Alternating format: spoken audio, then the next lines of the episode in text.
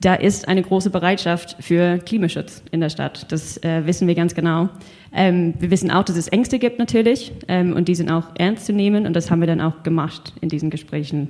Deswegen machen wir auch den Volksentscheid, weil wir wissen, dass Berlin mehr kann und dass die Bevölkerung in Berlin für mehr bereit ist. Das war Jessamine Davis. Sie ist Sprecherin der Initiative Klimaneustadt Berlin. Die Initiative hat so viele Unterschriften gesammelt, dass es in Berlin am Sonntag einen wichtigen Klimavolksentscheid geben wird.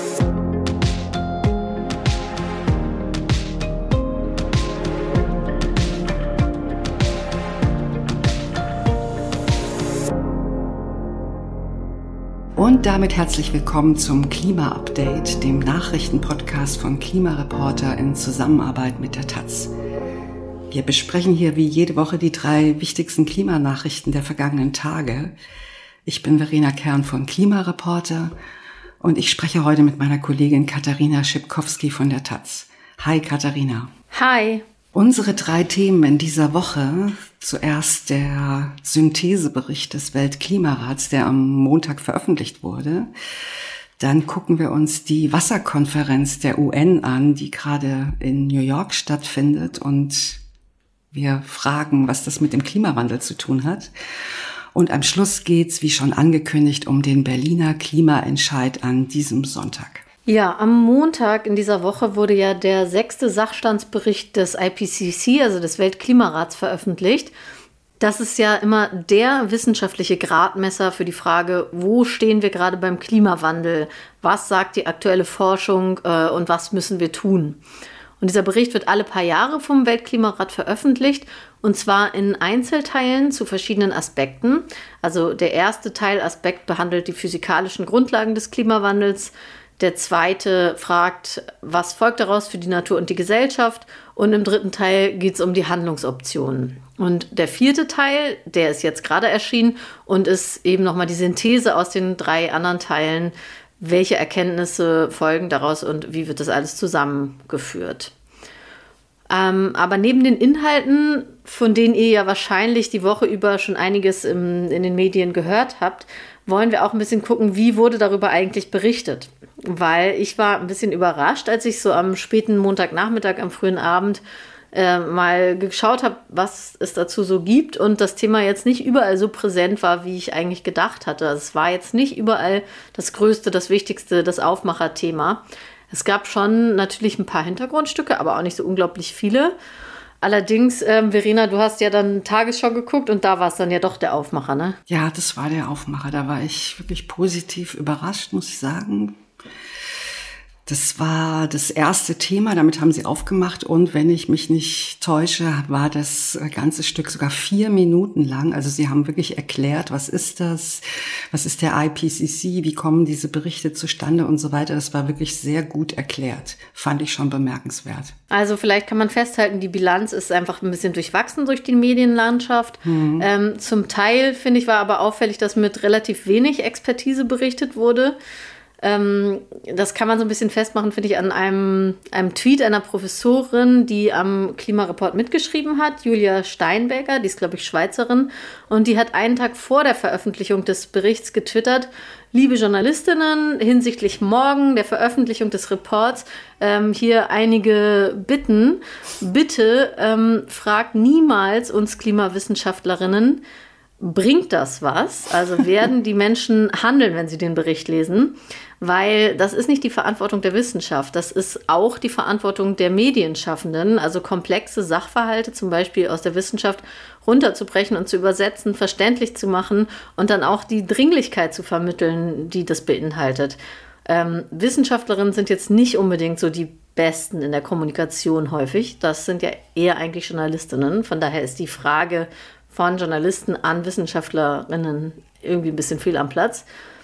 Ähm, dann die Frage, ist es nicht eigentlich jetzt eh zu spät, wenn sich die Welt so schlimm erhitzt und der ganze Zustand so schlimm ist, wie es ja erwartet wird? Ähm, bringt das dann alles noch was? Ist es jetzt nicht egal? Bitte das auch nicht fragen, weil es ist Bullshit. Jedes Zehntel Klimagrad ähm, Erhitzung macht ja einen Unterschied. Das weiß man ja eigentlich, wenn man sich mal ein bisschen damit beschäftigt. Und eine Frage, die man auch bitte vermeiden soll, war, wie geht's Ihnen denn jetzt damit? also an die Wissenschaftlerinnen gerichtet, weil das ist natürlich ein Thema, was überhaupt nichts mit persönlichen Befindlichkeiten oder Privatproblemen zu tun hat, sondern es geht dabei um das Überleben der Menschheit und des Planeten. Ja, und dann habe ich ähm, am Tag der Veröffentlichung auf tagesschau.de ein Video gesehen, wo die erste Frage der Journalistin an den Wissenschaftler, einen der Autoren des Reports, Matthias Garschhagen, war, wie ist denn jetzt gerade Ihre Stimmung? Also quasi, wie geht's Ihnen? Äh, das war dann ein bisschen lustig irgendwie für mich, aber auch eigentlich total erschreckend, ähm, denn es ist ja eigentlich überhaupt keine Frage, mit der man so ein Thema einleiten würde als aus journalistischer Sicht jetzt. Also ja, solche relevanten Themen ähm, aus der Wissenschaft und so grundsätzlich leitet man ja total selten, eigentlich nie mit der Frage ein, wie geht's Ihnen denn jetzt? Das ist irgendwie ein bisschen absurd. Ja, vielleicht, das ist es auch ein Zeichen von Hilflosigkeit, weil man nicht weiß, wie man, wie man damit wirklich umgehen soll. Ja, das kann gut sein, ja. Ähm, ja, wenn wir jetzt ein bisschen zu den Inhalten übergehen. Ich finde, die Taz hatte eigentlich eine ganz bezeichnende Überschrift. Ähm, die lautete wie immer nur schlimmer. Und das zeigt aber auch ein bisschen das Problem, wie die Medien damit umgehen. Weil ähm, bei Klimathemen ist es halt häufig so, dass es ein bisschen so immer das Gleiche ist. Es ist immer alles ganz schlimm. Also zum Beispiel ein neuer Bericht über den Zustand des Waldes.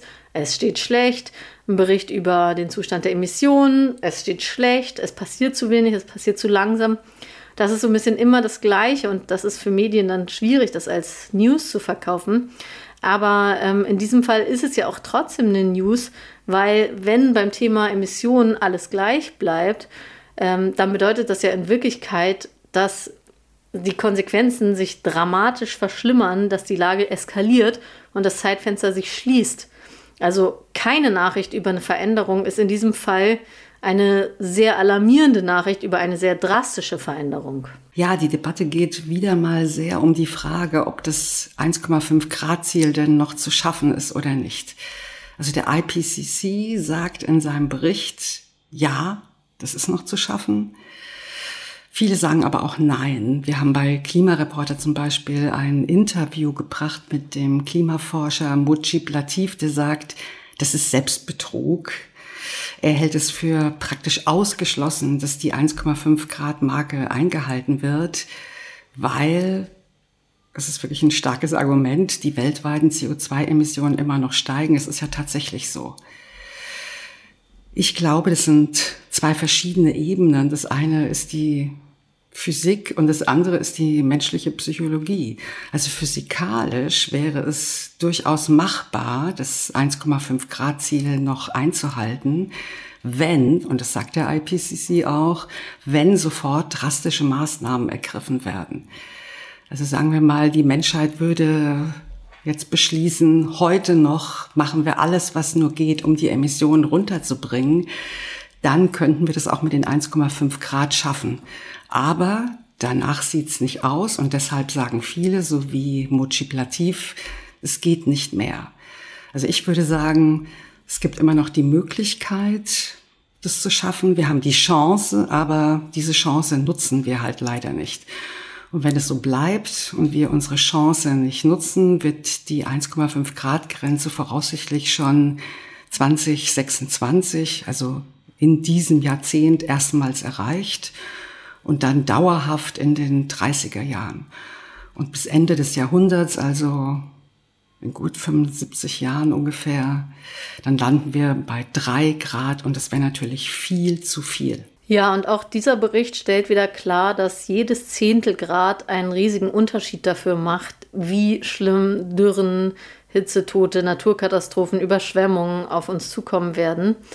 Ähm, und er hebt auch hervor, dass die Auswirkungen aller dieser Katastrophen schlimmer sind als bislang angenommen. Also Todesfälle und Erkrankungen aufgrund von Extremwetterereignissen, Wassermangel, Nahrungsmangel und so weiter ähm, sind alle höher und schlimmer nach, den, nach dem aktuellen Forschungsstand, als man es noch beim letzten IPCC-Bericht dachte. Auch der Meeresspiegel steigt schneller. Laut dem aktuellen Bericht wird er wahrscheinlich bis Ende des Jahrhunderts um einen halben oder einen ganzen Meter gestiegen sein was massive Auswirkungen hat, nicht nur auf die Küstenregionen, weil natürlich Sturmfluten zunehmen, ähm, und ganze Regionen verwüstet werden oder dauerhaft überschwemmt. Der Lebensraum und die Infrastruktur dort verschwindet und das führt natürlich nicht nur in diesen Regionen zu mehr Armut, zu unfreiwilligen Migrationsbewegungen, ja, einfach zu Verteilungskämpfen. Aber es gibt auch gute Nachrichten in dem Bericht. Und zwar ähm, die erneuerbaren Energien und andere Schlüsseltechnologien für das Erreichen einer klimaneutralen Welt sind in den vergangenen Jahren deutlich billiger geworden. Allerdings weisen Wissenschaftlerinnen auch darauf hin, dass der Ausbau der Erneuerbaren nichts bringt, solange wir fröhlich weiter fossile Rohstoffe verbrennen. Und noch immer ist es ja so, dass mehr Geld in fossile Infrastruktur gesteckt wird, statt in Klimaschutz und Anpassungen. Ach so, du, da würde ich gleich widersprechen, dass es nichts bringt. Das äh, würde ich nicht so sagen. Also zu wenig wahrscheinlich eher. Ja, nichts oder zu wenig. Das kommt dann wahrscheinlich darauf an, in, in welchem Maß wir weiter fossile verfeuern und ähm, hm. erneuerbare ausbauen. Ne? Auf jeden Fall, wenn man was Positives hervorheben will aus dem Bericht, wie das zum Beispiel auch Luisa Neubauer dann gemacht hat ähm, und andere Fridays, wäre das einfach die Nachricht, es gibt Lösungen, ähm, sie sind alle bekannt, sie sind umsetzbar und sie sind sogar wirtschaftlich. Ja, auf jeden Fall. Also das Wichtigste scheint mir jetzt zu sein bei dem Bericht dieser Zeitaspekt, dass alles viel schneller geht, die Klimaveränderungen viel schneller ablaufen, als man das gedacht hat. Und es gibt jetzt auch wieder eine Debatte darüber, ob diese Berichte des Weltklimarats nicht eigentlich häufiger kommen sollten. Also bislang ist es so, dass die, diese Berichte gibt es alle sechs bis sieben Jahre. Also diesmal war es sogar besonders lange, da kam noch Corona dazwischen. Ne? Der Bericht davor, der war 2013, 14. Und das heißt immer, dass dieser Forschungsstand, den die Berichte äh, zusammenfassen und aufbereiten, ja schon eigentlich mindestens zwei Jahre alt ist. Ne? Neuere Studien, die seitdem erschienen sind, die können die äh, WissenschaftlerInnen eben nicht mehr da aufnehmen. Und ganz abgesehen davon, dass das Veröffentlichen dieser vier Teilberichte auch sich über anderthalb Jahre hingezogen hat. Also es wäre sicher besser, wenn der Weltklimarat die Welt sozusagen häufiger darüber informieren würde, äh, wo wir jetzt gerade stehen und wie dringlich das ist, was zu tun. Allerdings glaube ich nicht, dass das tatsächlich äh, eine Chance hat, umgesetzt zu werden. Denn diese Berichte, diese man Heidenarbeit steckt da drinne. Und man muss sich außerdem klar machen, die WissenschaftlerInnen, die daran mitarbeiten, Tausende von ihnen, die arbeiten alle ehrenamtlich. Und wenn man jetzt äh, alle paar Jahre so einen Bericht machen würde, dann würde das ja heißen, die haben noch mehr Arbeit und es wäre immer noch ehrenamtlich. Also das wäre überhaupt nicht zu leisten. Da würden die an ihre Grenzen kommen. Aber mhm ich würde es mir eigentlich wünschen, dass das ja. passieren würde.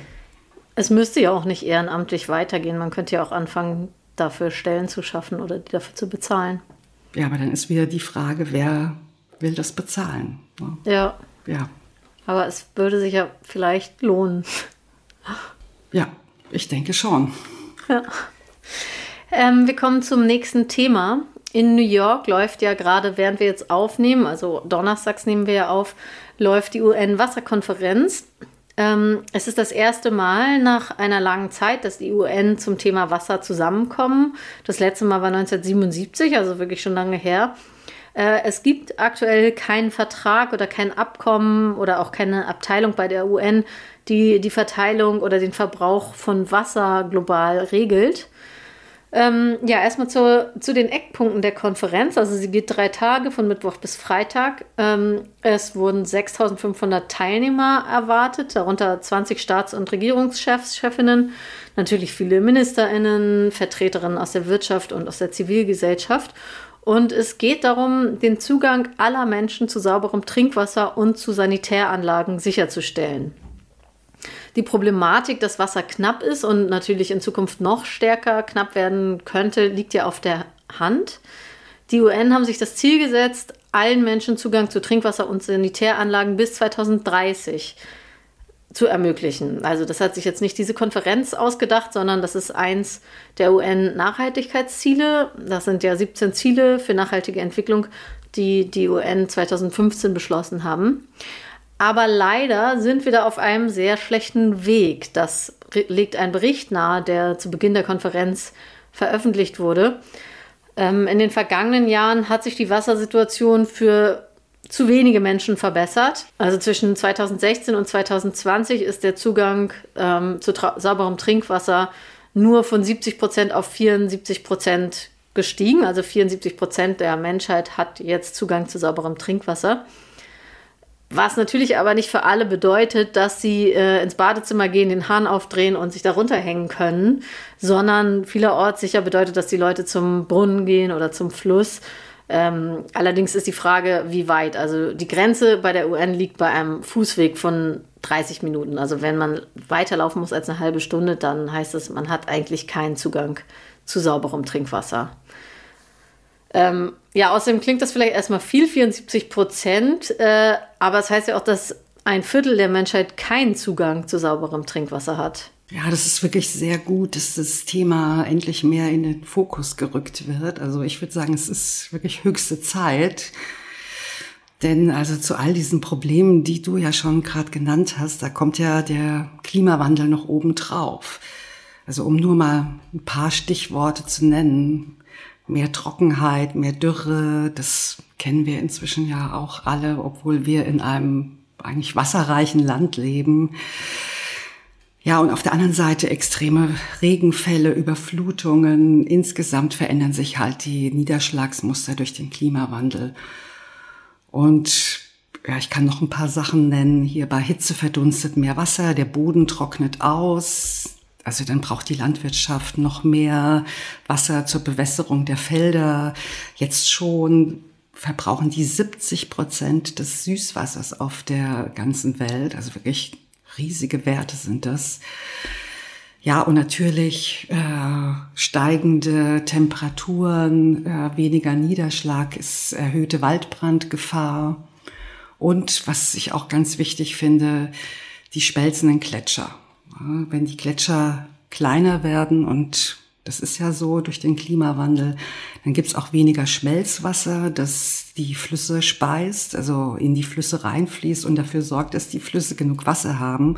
Das sehen wir jetzt ja auch schon, die wirklich niedrigen Pegelstände bei vielen Flüssen, die großen Probleme, die dadurch verursacht werden.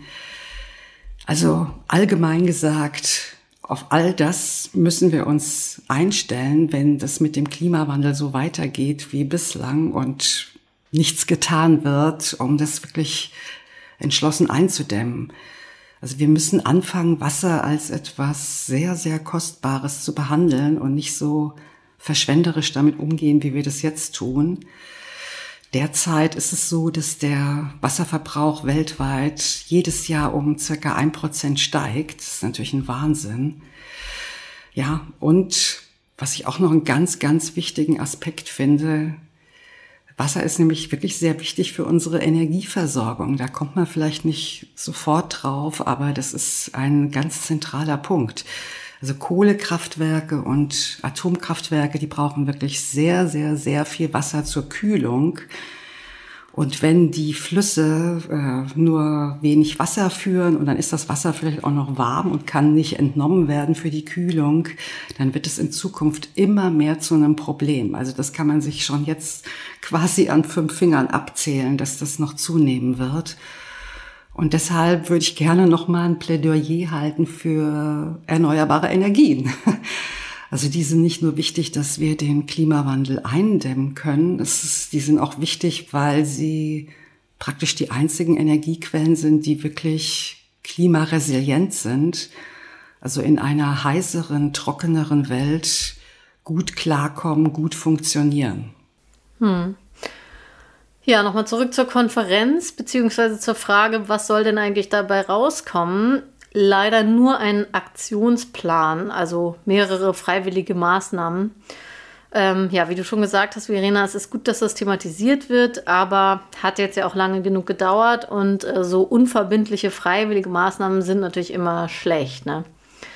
Also die deutsche Umweltministerin Steffi Lemke von den Grünen fordert einen UN-Sondergesandten für Wasser. Das könnte vielleicht sowas wie ein kleiner Anfang sein in der Sichtbarmachung des Themas. aber ja auch irgendwie erstmal nur so ein Anfang. Zum Beispiel in Indien gibt es schon ein Wasserministerium. Da ist natürlich die Knappheit, zumindest regional, auch sehr viel größer, aber anscheinend auch das Problembewusstsein. Und ja, die Wasserknappheit wird ja auch in Deutschland zunehmen in der nächsten Zeit. Ja, genau. Und dann kommen wir mal zu unserem dritten Thema, den Berliner Klimaentscheid. Also am Sonntag können wir in Berlin darüber abstimmen, ob unser Klimaschutzgesetz verschärft wird. Und Berlin soll dann schon 2030 klimaneutral werden und nicht erst 15 Jahre später, also 2045, wie es bislang geplant ist. Und ich habe es ja schon gesagt, die Initiative Klimaneustart Berlin, die hat in den letzten Jahren da sehr sich sehr engagiert, sehr gekämpft, sehr, sehr viele Unterschriften gesammelt, damit das möglich ist und ähm, die BerlinerInnen darüber abstimmen können am Sonntag. Und hinter dieser Initiative, oder besser gesagt, diese Initiative, das ist ein Bündnis von mehr als 60 zivilgesellschaftlichen Organisationen, darunter auch Fridays for Future.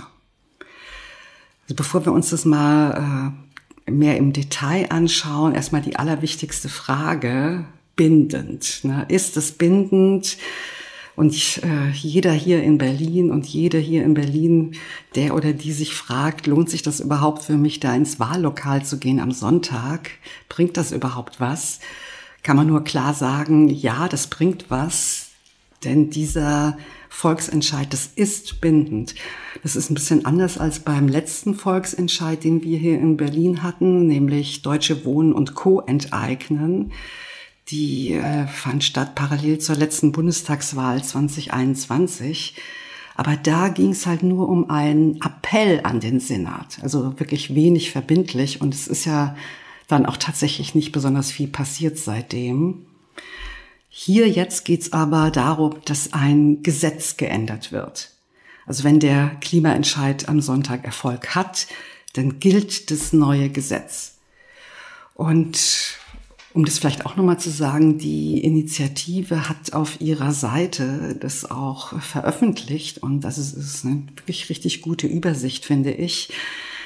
Da haben sie zwei Spalten. Links in der Spalte steht der bisherige Text vom, des Berliner Klimaschutz- und Energiewendegesetzes und in der rechten Spalte ist der neue Text wo Sie dann hingeschrieben haben, was sich da ändern soll und alles, was sich ändern soll, ist äh, gefettet, also springt sofort ins Auge. Man erkennt also sofort, worauf es da ankommt. Ach ja, und was auch noch wichtig ist, es kommt halt auch drauf an, wie viele Leute sich bei der Abstimmung beteiligen. Es gibt wie bei solchen Abstimmungen immer ein Quorum von 25 Prozent sind hier in Berlin. Das heißt, mindestens ein Viertel der Wahlberechtigten muss mit Ja stimmen. Und es sind dann ja, gut 600.000 Menschen von insgesamt gut 2,4 Millionen Wahlberechtigten. Also deshalb ist es wichtig, dass möglichst viele Leute da auch tatsächlich sich beteiligen am Sonntag. Und das ist auch der Grund, warum die Initiative am liebsten den, die Abstimmung am selben Termin gemacht hätte wie äh, unsere Wahlwiederholung Mitte Februar. Weil wenn die Leute sowieso schon ins Wahllokal gehen, dann ist es natürlich einfacher für sie auch noch bei einem Volksentscheid mitzumachen. Ne, dann wäre das Quorum viel leichter zu erreichen. Aber ja, ich glaube, die Innenverwaltung, äh, die SPD-geführte Innenverwaltung wollte das nicht so richtig und der Landeswahlleiter, der wollte auch nicht so richtig und hat Sorge geäußert, dass wir dann hier in Berlin beides auf einmal nicht schaffen würden. Äh, Stichwort äh, Pannen, Pannen, Pannen. Ja, nicht, dass es schon wieder eine Panne gibt. Ja, allerdings gab es wohl auch hier schon wieder Pannen. Die Initiative hat zumindest berichtet, dass es sehr, sehr lange gedauert hat, bis die Wahlbenachrichtigungen und die Wahlbriefunterlagen zugestellt wurden in einigen Fällen. Also es sind wohl sehr viele Hilferufe bei Ihnen eingegangen, dass Leute ihre Briefwahl beantragt haben und nach zehn Tagen immer noch nichts bekommen hatten.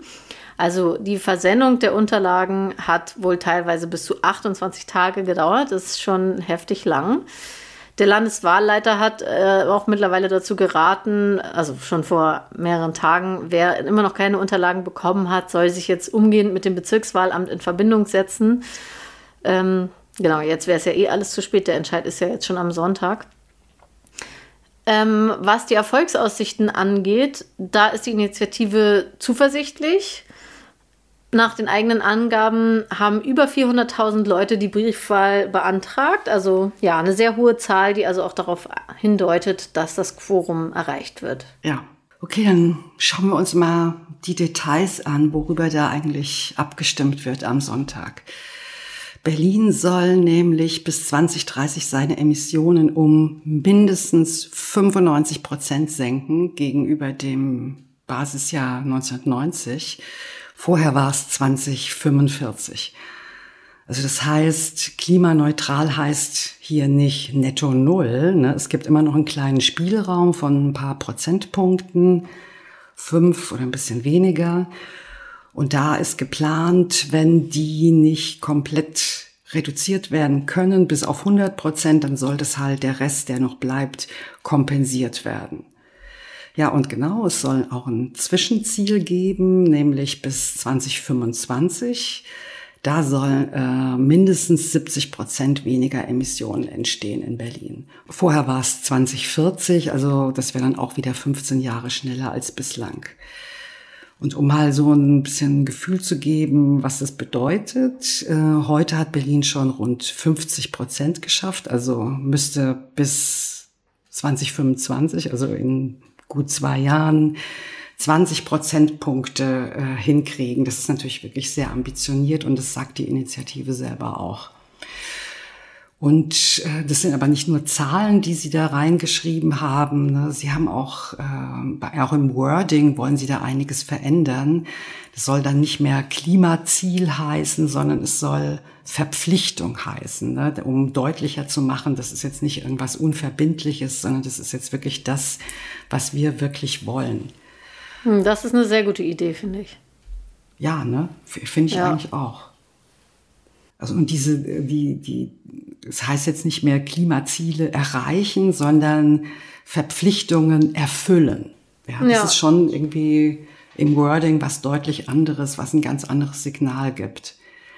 Und dann gibt's auch noch einen wichtigen Passus, ja, umstritten muss man vielleicht auch sagen, aber gut, da ist ja vieles umstritten. Also einen wichtigen Passus zum Thema Mieten steht auch im Gesetzesentwurf. Wenn nämlich die Mieten steigen sollten, weil für das Gesetz Wärmedämmung oder was ähnliches gemacht werden muss, dann zahlt das Land Berlin rund 25 Jahre lang die Differenz, und zwar an die VermieterInnen. Aber also ich meine, das wäre sicher für alle, für alle MieterInnen in Berlin auch eine große Erleichterung. Naja, und das, äh, dass das Geld an die VermieterInnen gehen soll, das ist der Grund, warum die Linke den Volksentscheid nicht unterstützen will. So, jetzt ist natürlich die große Frage, sagen wir mal, der Entscheid hat die Mehrheit, ist erfolgreich, dann ist immer noch die Frage, schafft man das überhaupt, was da beschlossen wurde? Also kann man wirklich das hinkriegen? Kann Berlin das hinkriegen? Bis 2030 klimaneutral zu werden. Also sehr viele haben da Zweifel geäußert, also fast alle Berliner Parteien und was weiß ich wer noch alles. Aber die Initiative sagt, doch, sie haben das vorher sich genau überlegt, sie haben sich Studien ähm, angeschaut, sie haben sich beraten lassen. Ja, das wäre auf jeden Fall möglich. Also natürlich ist es ambitioniert und man muss da wirklich eine Menge machen und da wirklich entschlossen rangehen, aber gehen würde es schon, zum Beispiel Solardächer. Ne? Also Berlin hat sehr viele Dächer und sehr wenige Solaranlagen auf den Dächern. Da könnte man ganz schnell ziemlich viel, sehr viel, äh, alles äh, vollpacken mit ähm, Solarpanelen. Wärmepumpen, Verkehrswende, solche Sachen. Also die Initiative hat da durchaus auch äh, Vorschläge für Maßnahmen zu machen. Ja, es ist vielleicht auch eine Frage der Sanktionen. Also was passiert, wenn sich abzeichnet, dass die Landesregierung nicht auf Kurs ist, der neuen, dann gesetzlich beschlossenen Klimaverpflichtung nachzukommen? Ja, das, also da steht äh, auch was drin im Gesetzentwurf. Also dann äh, muss ein Sofortprogramm vorgelegt werden, also ähnlich wie das auch äh, beim Klimaschutzgesetz auf Bundesebene ist. Und die Initiative geht davon aus, dass das Gesetz dann auch einklagbar ist, also dass man klagen kann. Ne? Also wenn die Politik tatsächlich überhaupt gar nichts tun würde, aber sie sagen auch, wenn sie sehen, die Politik tut wirklich alles, was sie kann, also wirklich was nur irgendwie geht, und dann würden, würde Berlin es aber nicht bis 2030 schaffen mit der Klimaneutralität, sondern erst bis, sagen wir, 2032. Also dann würden sie wahrscheinlich nicht sofort irgendwie auf die Barrikaden gehen. Ja, also es, es, es kommt drauf an. Ne? Mhm. Aber gut, erstmal müssen sie natürlich jetzt gewinnen am äh, Sonntag und äh, so im Vorfeld äh, haben wirklich etliche Medien extrem Stimmung gemacht gegen diesen Klimaentscheid. Also um nur mal ein Beispiel zu nennen, in der Welt hieß es, äh, das ist ein Klimadiktat und äh, wenn, wenn die gewinnen, ja dann mal, wie war die? Ich, ich muss noch mal ablesen. Dann reißt das Band der Gesellschaft, hieß es. Also wirklich oh Gott. Wirklich krass. Also ich, ich möchte es aber bei diesem einen Beispiel ähm, bewenden lassen. Ja, ja bitte. Und ähm, ja, eine wichtige Frage ist natürlich, was, was für Kosten würden äh, denn auf Berlin äh, zukommen? Weil, also Berlin müsste ja dann wirklich sehr, sehr, sehr viel machen, sehr viel umbauen und sehr, sehr schnell. Äh, was für Kosten da entstehen, äh, das ist unklar. Die Initiative äh, spricht sowieso nicht von Kosten, sondern von Investitionen. Und was ich wirklich erfreulich finde, der Senat hat da auch eine Kostenschätzung vorgenommen und die sprechen auch von Investitionen. Na gut, Investitionskosten sagen sie. Also sie sagen, es wird gesamtwirtschaftliche Investitionskosten geben von mindestens einer hohen zweistelligen äh, Milliardensumme. Aber beim Klima weiß man ja eigentlich, dass immer gilt, nichts tun ist teurer. Ja, wohl wahr. Was man vielleicht auch noch sagen muss, weil es äh, gar nicht so bekannt ist, es gibt in Deutschland schon über 70 Städte, die äh, ambitionierte Klimaziele haben und bis spätestens 2035 klimaneutral werden wollen. Zum Beispiel Leipzig, München, Dresden, Münster. Ne, also wenn Berlin jetzt tatsächlich sich am Sonntag da äh, mehrheitlich dafür entscheiden würde, dass sie bis 2030 schon klimaneutral werden äh, wollen, ja gut, dann hätte Berlin, dann wäre Berlin die Stadt mit dem strengsten Ziel. Das würde ich auch nicht schlecht finden als Berlinerin. Ja, ich drücke die Daumen aus Hamburg. Ach, vielen Dank. ja. Und das war dann das Klima-Update für diese Woche. Vielen Dank fürs Zuhören. Und wenn ihr keine Folge des Klima-Updates verpassen wollt, abonniert uns einfach in eurer Podcast-App und lasst auch gerne eine Bewertung da. Und wenn ihr uns direkt erreichen wollt, schreibt einfach eine Mail an klima-update at klimareporter.de. Vielen Dank noch an Ernst Hörmann und Tina Bensemann, die uns in dieser Woche mit einer Spende unterstützt haben. Ja, danke auch von mir. Tschüss. Ciao.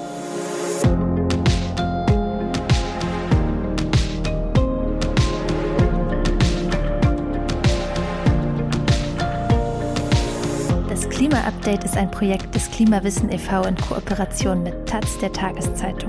Es wird im Wechsel moderiert von Verena Kern, Sandra Kirchner, Katharina Schipkowski und Susanne Schwarz. Unser Produzent ist Christian Eichler. Ihr könnt unsere Arbeit mit einer Spende unterstützen. Dazu besucht uns auf www.verein-klimawissen.de.